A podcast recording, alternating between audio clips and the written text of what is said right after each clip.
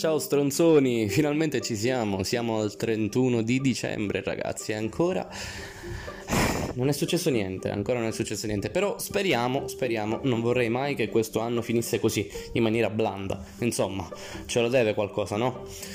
Bene, eh, io pensavo che questo podcast non lo ascoltasse nessuno, in realtà, cavolo, lo stanno ascoltando in parecchi, quindi non posso più permettermi di dire che non mi ascolta nessuno. Ecco perché decido di chiudere. No, sto scherzando, non lo chiuderò mai. Forse. Bene, comunque, ultimi pensieri e riflessioni dell'anno. La vita è comunque sia una merda, nel senso. Cioè, ragazzi, che cosa può cambiare? Che ne so, magari trovo la ragazza, mi sposo, faccio 5-6 figli, scappo in Messico perché non voglio figli.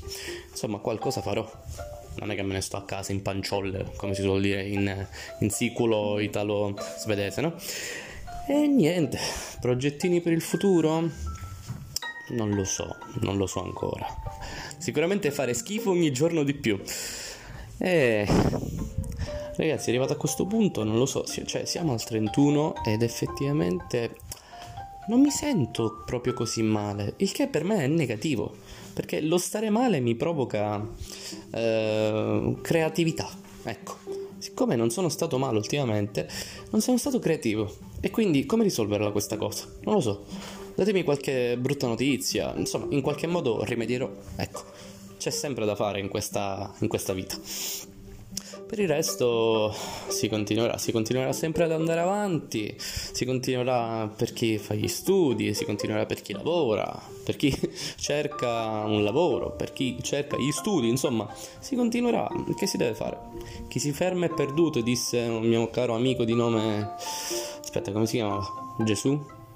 Gesù, sei tu? Ci sei? No, non era lui, no, mi sa che non era lui.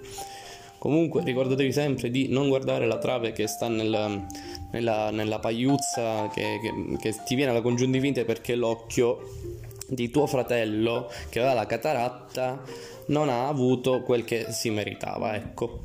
Quindi ricordiamoci, ricordiamoci sempre di porgere l'altra guancia qualora quella di prima fosse paralizzata dal dente che ti faceva male. Ecco perché gli sproloqui fanno male.